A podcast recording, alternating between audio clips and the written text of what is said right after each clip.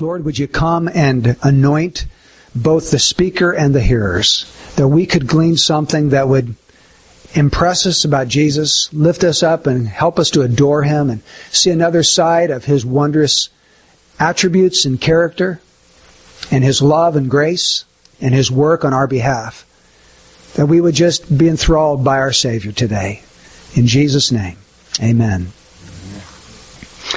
I find it really interesting that when God in the Bible describes the creation of the universe, he does it in five words. He made the stars also. But when he wants to talk about this man named Joseph, he takes 13 chapters. Over one fourth of the entire book of Genesis is devoted to the story of this one man. Now, why would he do that? Why would the Holy Spirit inspire 13 chapters on the story of the life of one man in the book of Genesis? Well, it said of John Bunyan that he was bibline. If you pricked him at any point in his body, he would bleed the Bible. He was bibline. Well, Joseph is Christline. you prick Joseph at any point and he bleeds Christ. In other words, whatever point of the story of Joseph you're reading, you're going to see another aspect of Jesus. We call people like that in the Old Testament types. They're pictures of Jesus. And we've seen a lot of other people so far in the book of Genesis as types, haven't we? We saw Adam as a type. Adam shows forth the headship of Christ. Abel shows forth the blood of Christ. Noah shows forth the salvation of Christ. Melchizedek shows forth the priesthood of Christ. Isaac shows forth the marriage of Christ. Joseph shows forth the sufferings and the glories of Christ. And so what we're going to do is take the story of Joseph in two parts. Today's going to be Christ the innocent sufferer, and then next week is going to be Christ, our exalted Lord. So we're going to take his humiliation today, and then next Sunday we're going to look at his exaltation as Lord of the universe. And as we work our way through these three chapters, you'll notice we've got a long text today. We're going to dip. We're not going to treat every verse. We're going to dip into parts of these chapters to show the parallels between uh, Joseph and the Lord Jesus. And as we work our way through, we're going to see Joseph in three different settings. It's kind of like watching a movie, and the lead actor might have, maybe he's outdoors in the first scene, and then they show him indoors at the kitchen table at another scene, and then he's down at his office on the third scene. So the same person in three different scenes. Well, Joseph is like that. In chapter 37, we see Joseph in his parents' house. In chapter 39, we see Joseph in Potiphar's house. In chapter 40, we see Joseph in the prison house. So we're going to look at those three areas and how Joseph exemplifies and exudes Jesus in those three areas. So first of all, Joseph and his parents' house. And as we look at this, I want you to see first of all Jacob's relationship to his son Joseph, and then his brother's relationship to their brother Joseph. So first of all Jacob, and then the brothers. Joseph and his parents' house. If you look at verse 3, the Bible says, Now Israel, that's another name for Jacob, now Israel loved Joseph more than all his sons because he was the son of his old age. Jacob had had Joseph. He had parented Joseph when he was an old man. And in fact, Joseph was born as a union of Jacob with his beloved wife Rachel, the favorite of his four wives. And as an old man, he, he had this child named Joseph. And he favored him. He loved him more than all the other brothers. It's interesting to me that as you look at the parallel, the Father loves the Son. And Jesus loves to reiterate this fact as uh, you go through the Gospels in John 3:35. Jesus said, "The Father loves the Son and has given all things into his hand." There was a special, definite infinite love between the members of the Trinity. And that's only natural, isn't it? That God loves himself supremely. Have you ever thought about that? Yes, God loves us, his people, but there is a supernatural, omnipotent, infinite, eternal love that the members of the Trinity share between themselves Father, Son, and Holy Spirit. So, Jacob loved his son Joseph. The father loves his son Jesus. This is my beloved son, he said, in whom I am well pleased. And not only that, but Jacob honored his son Joseph. Look at the next verse. It said that he made him a very colored tunic. And his brothers saw that their father loved him more than all his brothers. So as an expression of Jacob's love for Joseph, he made him this very colored tunic. Now if you read this in various translations, you get it all different senses. Some call it a coat of many colors. The ESV calls it a robe of many colors. Sometimes it's called a robe with long sleeves. We're not exactly sure what the exact translation should be, but I think one thing is sure. This coat, whatever it was, was just an outward display of Jacob's favored love for Joseph. There is really only one reason I can think of why Jacob would give this interesting, many colored, long sleeved robe to his son. You see, in those days, they had what they called uh, the birthright. And if you had many sons, the father would give one of his sons the birthright. Usually it was the older son.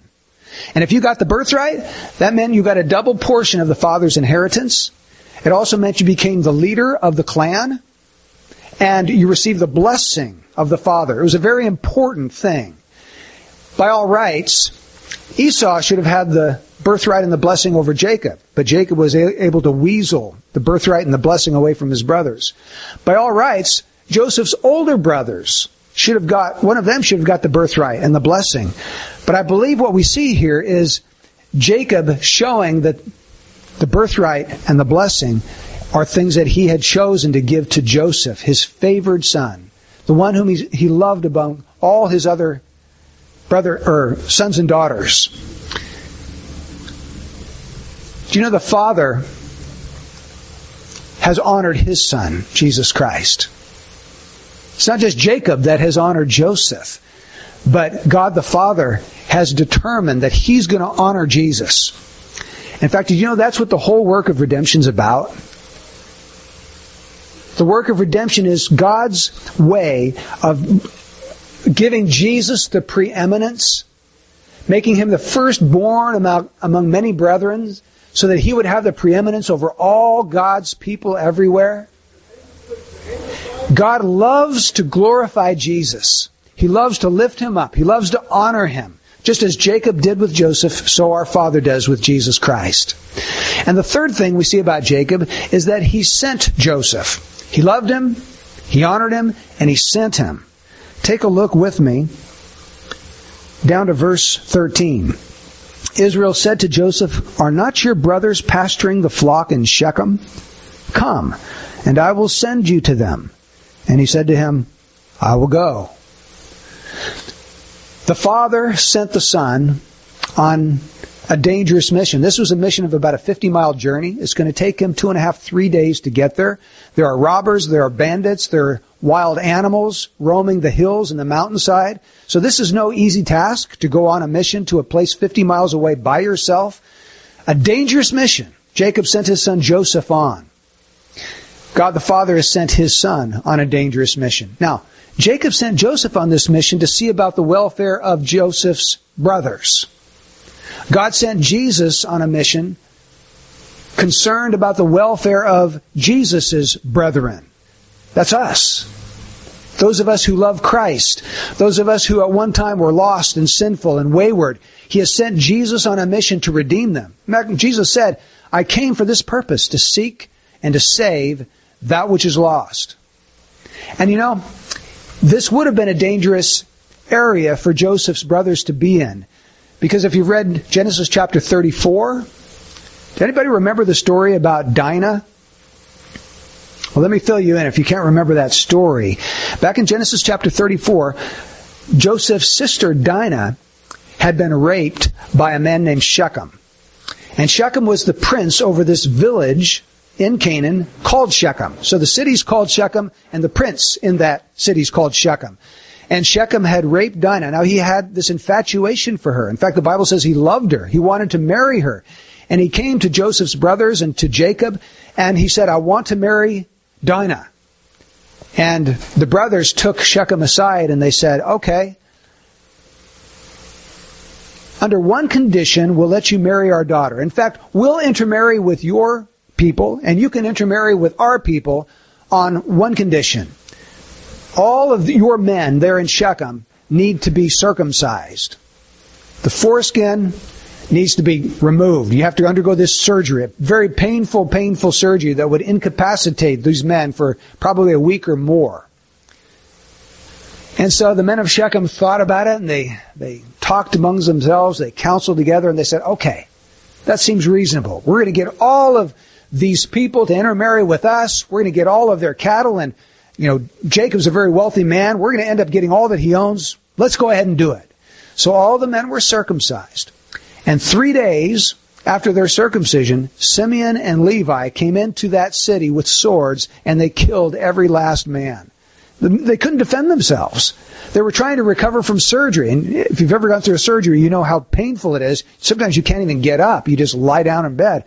Well, they just came in with swords and ruthlessly and mercilessly wiped out all the men of Shechem. Now, in chapter 30, 34, verse 30, Jacob says, Oh, my sons, what have you done? You've made me odious in the sight of the men of, or the Canaanites and the Perizzites. When they find out what you've done, they're going to come against me and they're going to slaughter our entire family. Now, where was it that Jacob sent Joseph to look after the welfare of his brothers? Did you read it there? It's Shechem. It's the very same place that this slaughter had taken place. So, Jacob's a little nervous. Jacob's concerned. Uh, my sons are all off in this city where they have wiped out an entire village and the people of that land are going to hear about it. And when they find out my sons are there, they're going to come and kill them all. And so he's nervous. He's, he's apprehensive. He's concerned. And so that's why he sends Joseph on a mission to see about their welfare. Well, God the Father sent Jesus Christ on another mission to see about our welfare. And our welfare, we were in dire danger. We were in desperate need because of the fall. We had fallen from any hope of fellowship with God and everlasting life, and we were headed to eternal destruction. And Jesus came on an errand from his Father to reach us. Now, if you scroll down a little bit, I shouldn't say scroll, I have to scroll down a little bit. verse 19. No, it's not verse 19, it's verse 17. It says, Then the man said, They have moved from here, for I heard them say, Let us go to Dothan. So Joseph went after his brothers and found them at Dothan. Who is going to look for who here? Are the brothers looking for Joseph? No. Joseph is going on a mission to look for the brothers. Joseph goes and finds the brothers. Jesus said in Luke chapter 15, that it's like a shepherd who loses one sheep and that shepherd leaves the 99 and he goes looking for that sheep and he looks and he looks over hill and dale and under scrub and bush until he finds that wayward sheep. He puts him on his neck and he brings him back to the 99. Some people talk about, well, you know, I found God in 1994. You know what? You really didn't find God because God was never lost. God found you. Jesus is the one that looks for us. We don't go looking for God. In fact, our heart is just too wicked and depraved to ever look for God. In fact, C.S. Lewis once said that for a sinner to look like God is kind of like a mouse looking for a cat. Why would we go looking for God if we are sinful and condemned in the sight of God? We need the grace of God to draw and to call us. And that's what we see here in the life of Joseph. He went searching after these lost brethren, these endangered brothers of his. So this is the relationship of Jacob to Joseph. He loves him, he honors him, and he sends Joseph to them. Now look at the relationship of Joseph to his brothers. The first thing we see in verse 4 is that they hated him. His brothers saw that their father loved him more than all his brothers, and so they hated him and could not speak to him on friendly terms. They hated him. In fact, it's not stated once. Verse 5 Then Joseph had a dream, and when he told it to his brothers, they hated him even more.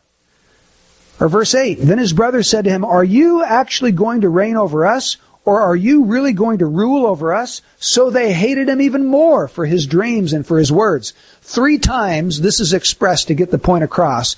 These brothers hated Joseph.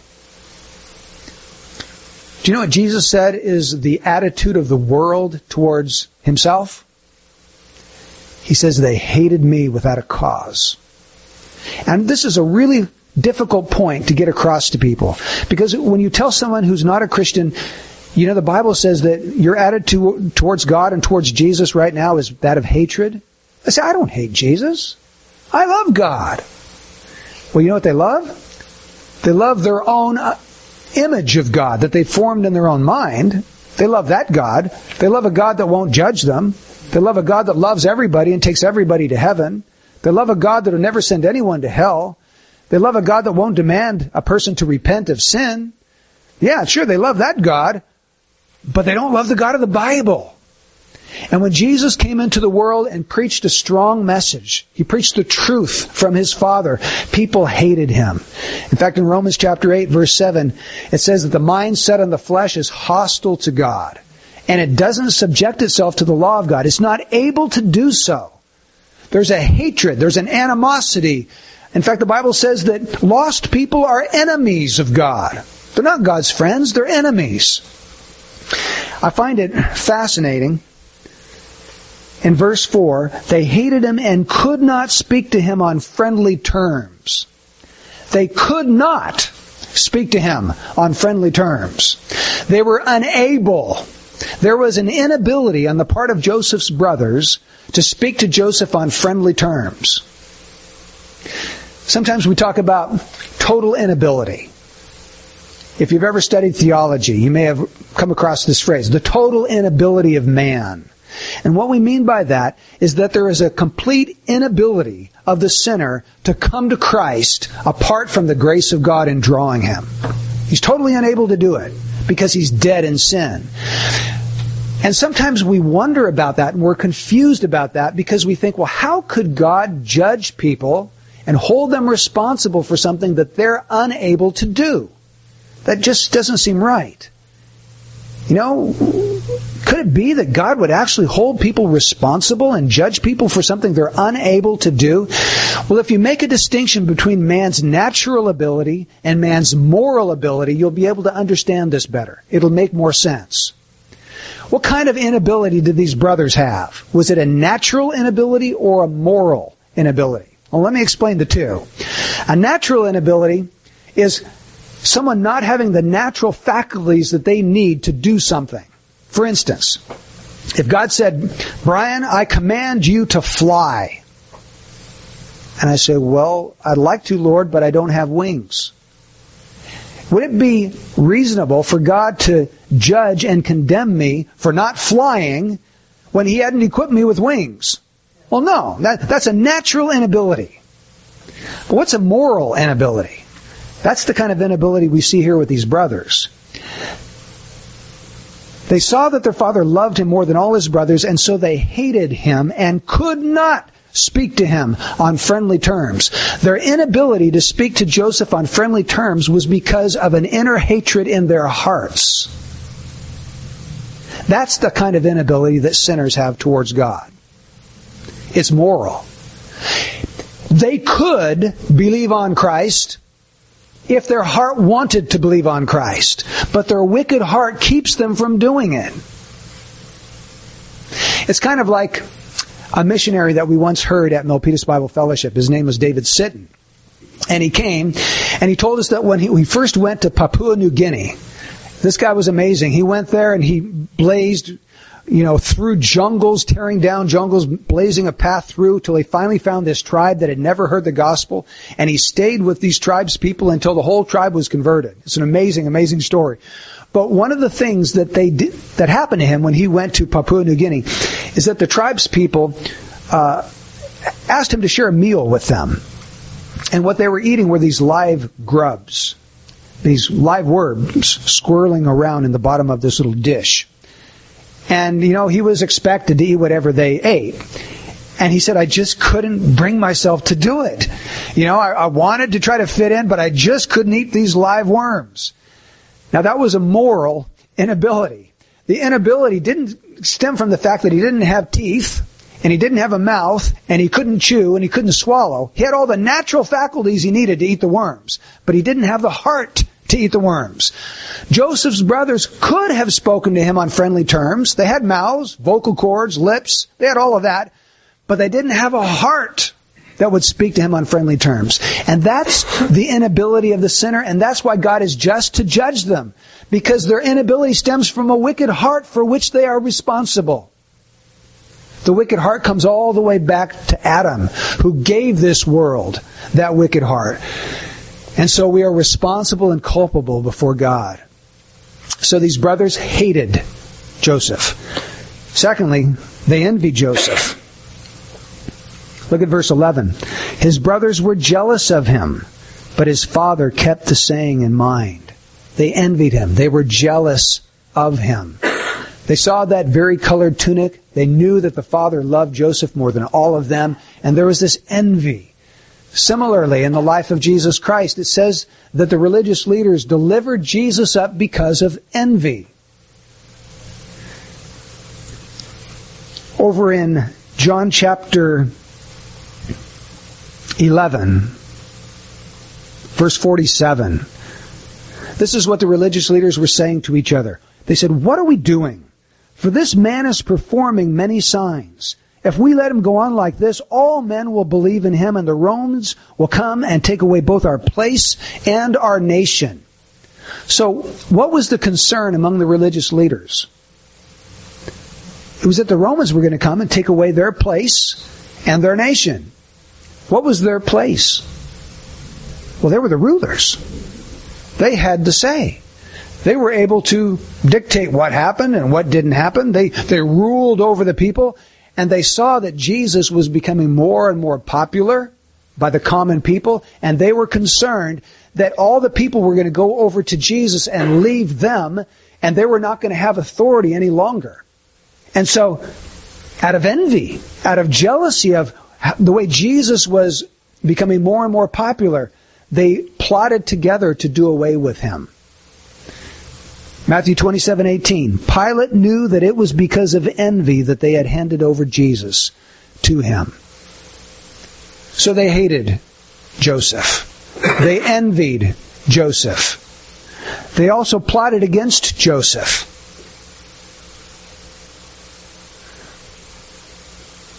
Take a look at verse 18. When Joseph came to them, they saw him from a distance, and before he came close to them, they plotted against him to put him to death. Does that cause some bells in your mind to go off? Do you remember the times in the Gospels we were talking about plotting against Jesus? Matthew 26, verse 3. Then the chief priests and the elders of the people were gathered together in the court of the high priest named Caiaphas, and they plotted together to seize Jesus by stealth and to kill him. Over and over again, there were many times when they would put their heads together and say, we've got to get rid of this guy. We've got to kill him. And they would plot, make plans to put him to death. And then not only did they plot against Joseph, their brother, but they stripped him. Verse 23. So it came about when Joseph reached his brothers that they stripped him of his tunic, the very colored tunic that was on him. They stripped him. Don't you know that they were glad to get that tunic off of him? They hated that tunic because it was a symbol of Jacob's love for him over his love for all of them. And so they stripped him of that tunic, got rid of it, and in the life of Jesus, scholars tell us by all accounts, when Jesus was nailed to that cross, he was stripped of everything. His dignity, in fact, they tell us he was probably naked as he was lifted up on that cross to die. You know, we have the figures of Jesus with a little loincloth around him. Well, that's just for decency's sake. He was probably stark naked on the cross. He was stripped, just as Joseph was stripped. And then the next thing we see about Joseph is that they sold him. Verse 28. Then some Midianite traders passed by, so they pulled him up and lifted Joseph out of the pit and sold him to the Ishmaelites for 20 shekels of silver. They sold him. First of all, they put him in a pit, and they thought, we'll just let him starve to death. That's how we'll get rid of him. But then, off in the distance, they see this caravan coming. These uh, Midianite traders. And they thought to themselves, hey, we can at least make a little bit of money off this thing. Why, why let him die of starvation in the pit? Let's sell him. I mean, we'll get rid of him for good that way. He's going to become a slave of somebody down in Egypt. We'll never see him again. And we'll get some money too. Let's do it that way. Doesn't it remind you of Judas? Who, not for 20, but for 30 pieces of silver, sold Jesus Christ into the hands of the scribes and the Pharisees to get rid of him. So Jacob loves, honors, and sends his son. The brothers hate, envy, plot, strip, and sell their brother into slavery. That's what we find when we look at Joseph in his parents' home. But now let's switch scenes and let's look at Joseph in Potiphar's home. You see, what took place is that once Joseph was sold into slavery, he went down to Egypt and there was an auction block and you could come and you could actually make wagers and you could, uh, you could give your bid to buy an, a slave on that auction block. And Potiphar showed up. Potiphar was the captain of the bodyguard for Pharaoh. So he had a very important, responsible position. And he needed someone to oversee his home and the affairs of his home. He had to be gone away from home quite a bit. Turns out that he wasn't a very good judge of character because he married a woman that was just a complete rascal, as we're going to see. Underhanded, deviant. So anyway, Potiphar buys Joseph to be a slave, to look over the affairs of his household, and Joseph comes to live in Potiphar's house. And we see two things going on as Joseph lives in that home. The first one is that he resisted strong temptations. Go over to chapter 39. Take a look at verse 7. It came about after these events that his master's wife looked with desire at Joseph and she said, Lie with me. Nothing like the direct approach, right? Lie with me. But he refused.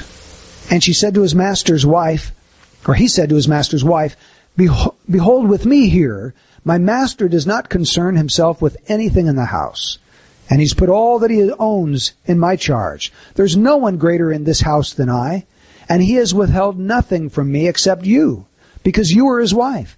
How then could I do this great evil and sin against God? Joseph was a man of integrity. He had learned something growing up in that household. Jacob had met God, and Jacob had taught his son, something about the true and living God. And Joseph was a man of integrity. How could I do this great evil and not sin against Potiphar or you or myself, but against God himself? And she spoke to Joseph day after day. He did not listen to her, to lie beside her or be with her. So these temptations kept coming at him. Not once, but daily. Now it happened one day that he went into the house to do his work, and none of the men of the household was there inside. She caught him by his garment, saying, Lie with me. And he left his garment in her hand and fled and went outside. So here we see Ju- uh, Joseph refusing temptation, strong temptations, constant and continual temptations. Does that remind you about Jesus? As soon as he's baptized, he's driven into the wilderness by the Spirit, and Satan comes to him and begins tempting him with strong temptations and continual temptations. He had been fasting for 40 days, and so Satan says, If you're the Son of God, turn those stones over there into bread. And then he says, Come with me to the pinnacle of the temple. I'm going to cast yourself off from the pinnacle of this temple, and the angels will catch you. They're not going to let you dash your foot against a stone. They're going to withdraw you gently down to the ground, and all the people there surrounding the temple courts are going to see this, and they're going to be blown away at who you are and your greatness.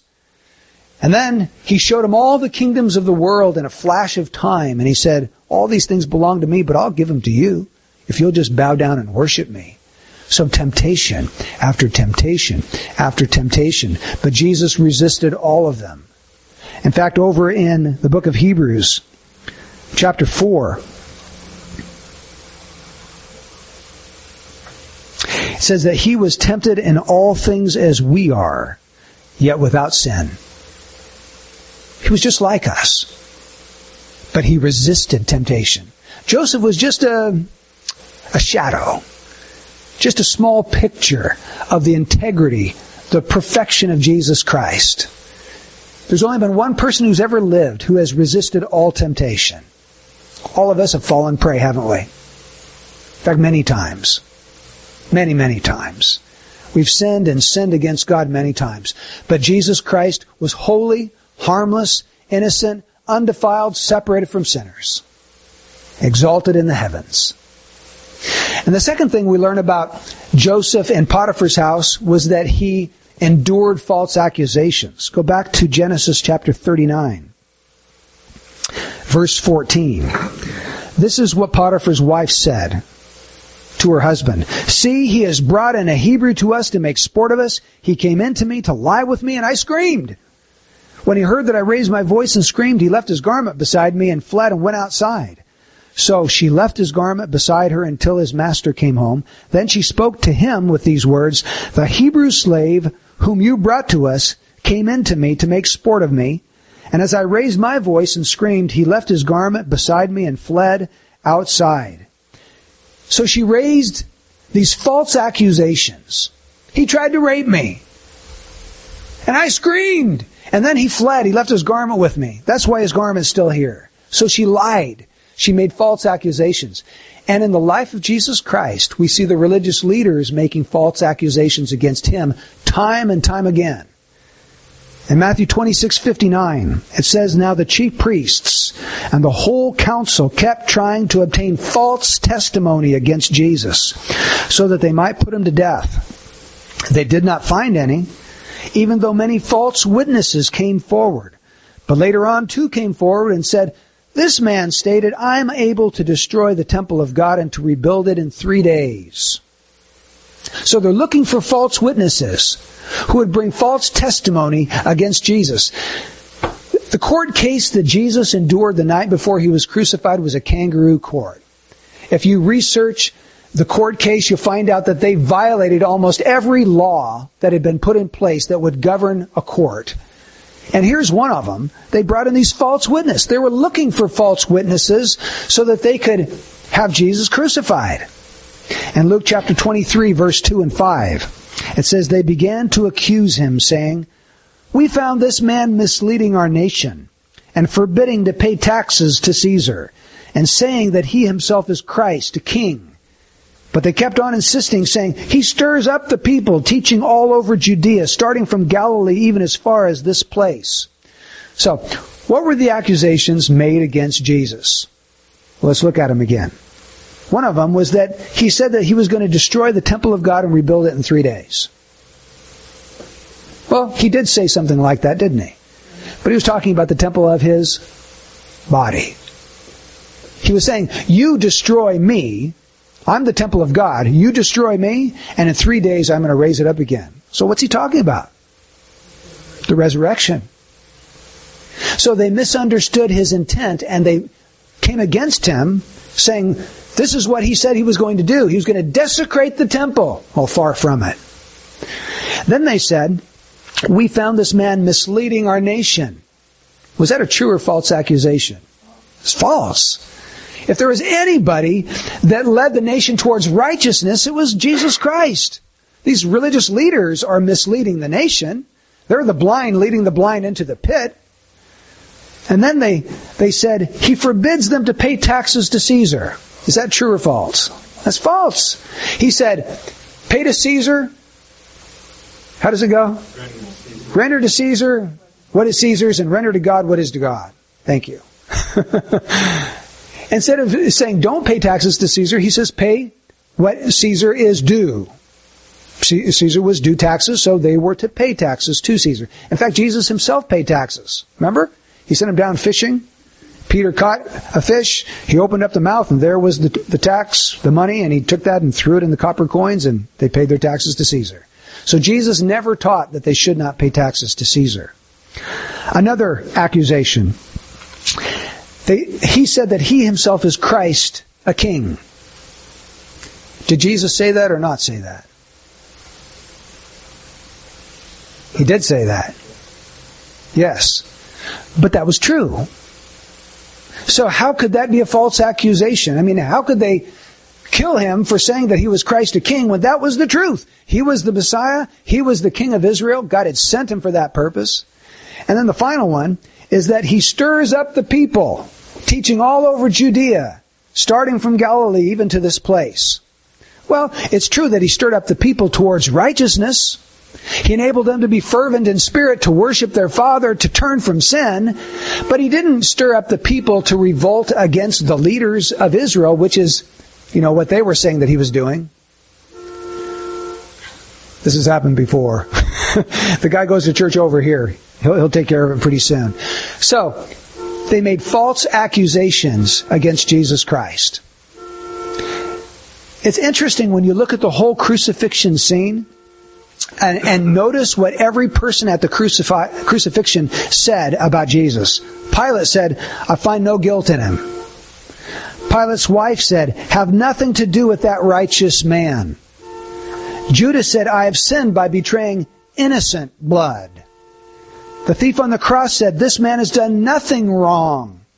The centurion said, Certainly this man was innocent. Every person you look at testified that Jesus had done nothing wrong. He was innocent. He was righteous. He was not guilty of any crime that he had committed. So, Joseph resisted strong temptation. Joseph endured false accusation. Now let's go over in our mind to this third setting that we see Joseph in, and that's the prison house. Go back with me to uh, Genesis 39. Look at verse 20. So Joseph's master took him and put him into the jail, the place where the king's prisoners were confined, and he was there in the jail. Thank you very much for turning off that honker.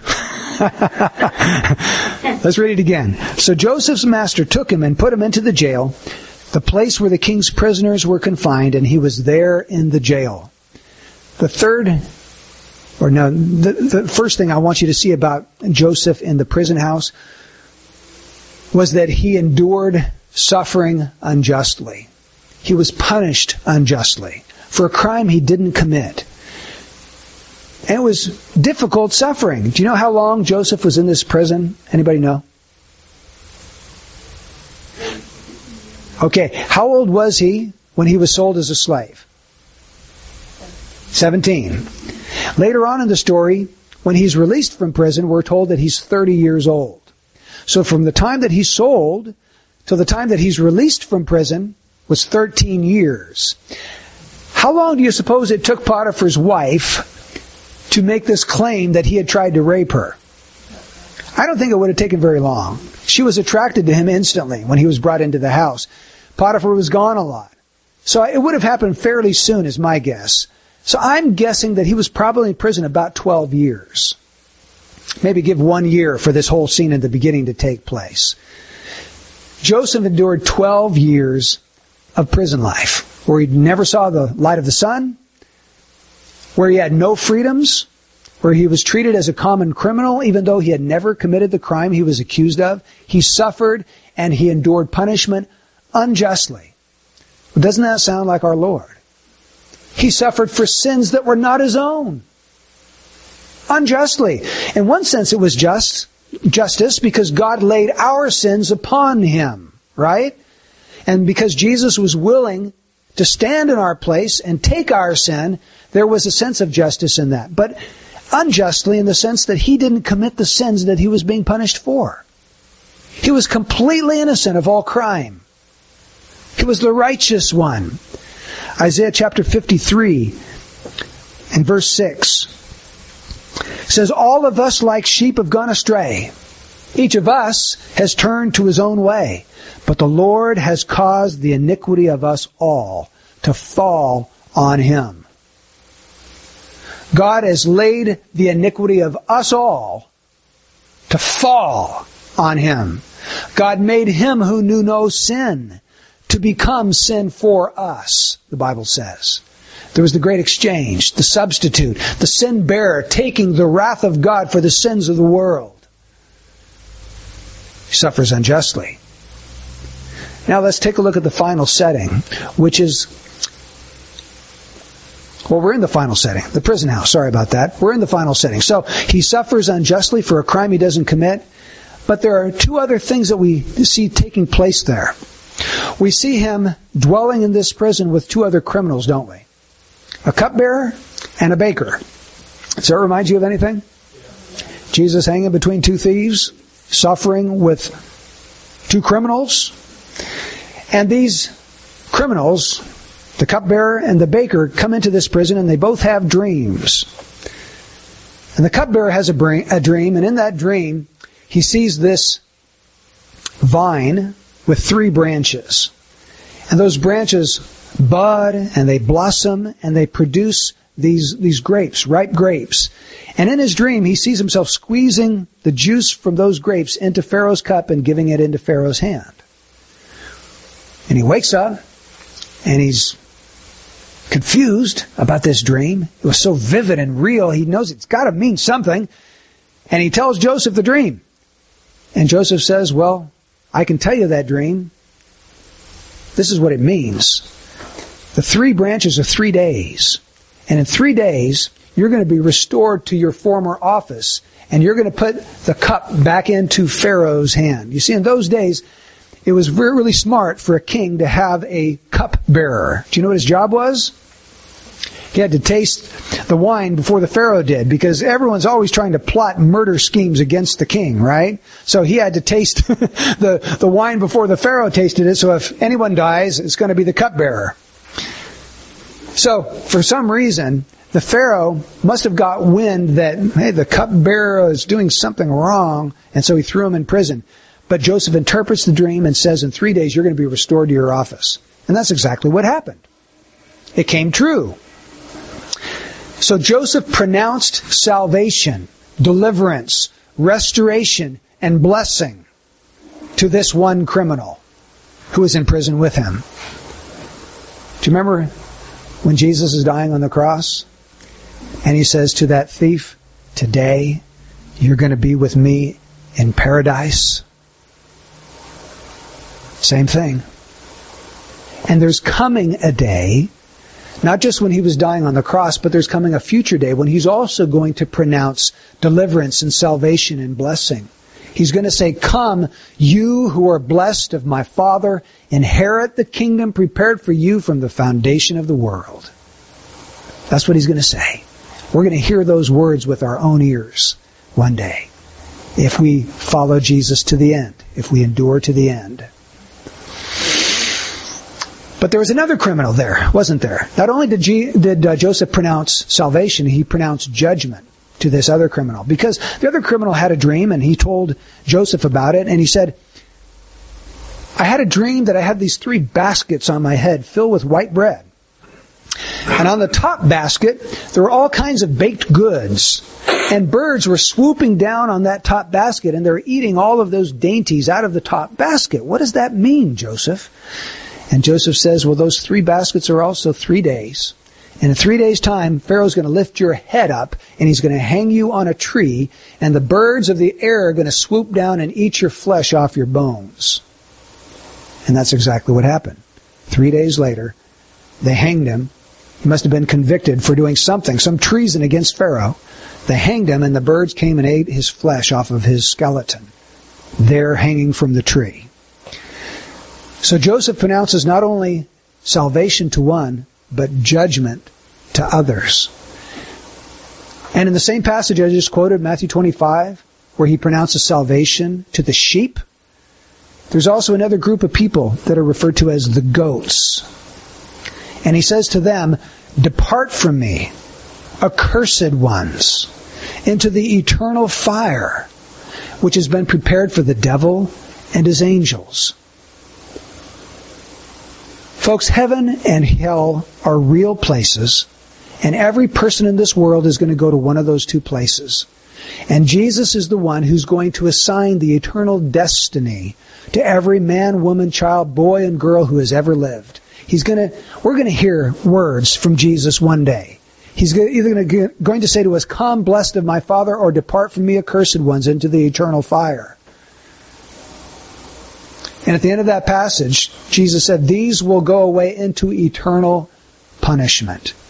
It's not temporary punishment, it's eternal. I know a lot of people like to say, Jesus didn't really mean that hell was forever.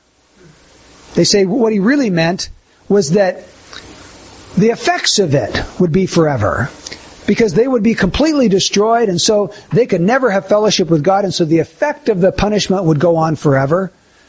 But that's not really true because Jesus said these will go away into eternal life and these will go away into eternal punishment.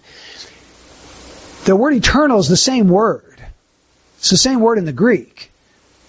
And so if we're going to say that the punishment is temporary, we have to say that the life in heaven is temporary. And we can't do that. Jesus uses the strongest word that was there in the Greek language to say that this punishment is going to go on never ending. So Jesus is the one who will assign hell for some and heaven for others. And what does it come down to?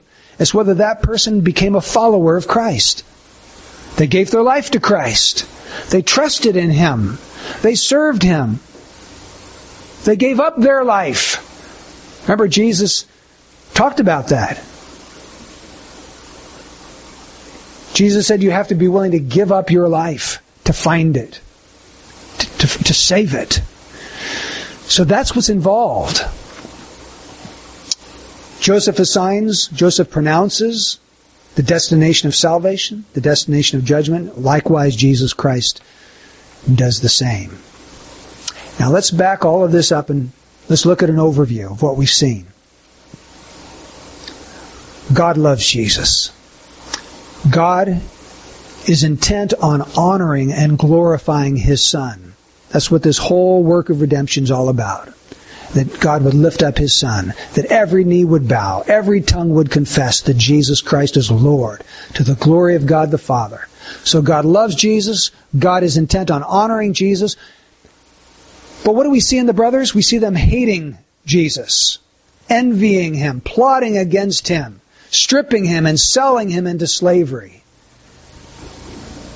What do we see going on in Jesus' life during his earthly ministry? He was refusing temptation. He's being punished for a crime that he did not commit. He's dealing with false accusations. And why is all this going on? Because the Father, because the Father sent the Son on a mission, a dangerous mission. Just as God sent Jesus Christ on a mission to seek and to save that which is lost. That's why he endured this hostility of sinners. That's why he endured their hatred. That's why he endured their plots against his life, them stripping him of his clothes, being laid bare on a cross, dying shame, shamefully naked before the eyes of this watching vulture-like multitude. That's why he was willing to resist temptation. That's why he was living to come down and live a perfect life. That's why he endured our sins on that cross. It was because the Father sent him on a mission to see about the welfare of his brothers. And the whole question that we have to deal with this morning is what will we do with Jesus Christ? Will we do what Jesus or Joseph's brothers did with Joseph? Will we hate him, reject him, despise him, ignore him, neglect him? Or will we do what Joseph saw his brothers doing in those two dreams that he had? Do you remember what he saw them doing? Bowing down before him. There's only two options. Either you bow down before Jesus Christ of your own volition and worship him as God and follow him, or you will be crushed under the weight of the wrath of God. It's only one of two. Jesus once said that it's like a falling rock. He said there's a falling rock coming, and that either you will fall on that rock yourself or that rock will fall on you and grind you to powder. Jesus is the falling rock. Either we fall on him and are broken upon that rock, we give our lives to that rock, we trust in that rock, or that rock falls on us and it grinds us to powder. Those are the only options there are. And I urge you, if you've never truly made your peace with God, fall on that rock. Bow down to Jesus Christ. Commit your life to Him. And it, it, really, there needs to be a decision of your will involved. It involves your mind, emotions, and will. First, you've got to know Jesus is the Son of God crucified for sinners. You know that. But it also involves a commitment of your life to Him, making a decision It's true. I have decided to follow Jesus. You've got to make a decision. And if you've never made that decision, make it today. As we go to Him in prayer, cry out to the Lord and tell Him, I'm committing my life to you, Lord Jesus Christ. Save me. And those of us who have been saved by Him, follow Him. Keep bowing down to Him. Never stop worshiping this great Son of God. Because you know what? That's what we're going to be doing for the rest of eternity. And it's going to be the delight of our lives. It's never going to get boring. I love Randy Alcorn's books on heaven because they picture such a wonderful future about always getting to know the beauties and excellencies of God where it never becomes boring, where we're always enthralled by Him, learning something new about the greatness and the infinite beauties and attributes of our God as we worship Him forever. Our Lord Jesus, we do bow down right now in our hearts before you. If there's anyone who's never done that, Lord, enable them by grace to bow down and to commit their life to Jesus Christ this morning. Lord Jesus, we thank you for being willing to bear the insults and the mocking, the spitting, the plucking of the beard, that horrible scourging where your back became hamburger, and then carried the crossbeam up that hill, Calvary, and then laid down and on that plank and had others take nails and drill them through your wrists and your feet and lift it up on that cross until all your bones were out of joint. And it felt like sawdust in your mouth. And you hadn't slept all night long. You hadn't eaten for 24 hours. You were thirsty and you were hungry. and to feel the agony of the weight of your body pulling on those nails and then pushing with your feet up and down to take a breath and then falling back down and when you couldn't stand it any longer to push again. But Lord, that was nothing to the suffering that you felt when your father turned his face away. And you cried out, My God, my God, why have you forsaken me? Oh, the suffering and to feel your father's wrath. All you had ever felt up to that time was love. And now you felt wrath being poured upon you, mountains of wrath, all of our sin being poured upon you. And taking it and bearing it and absorbing it hour after hour until finally it had washed on by and you cried out, It is finished. Oh, Lord Jesus. Oh, how we delight in knowing that our sin is gone and how we worship you for taking it and making us new creatures in Jesus Christ. And it's in your glorious name that we pray these things. Amen. Amen.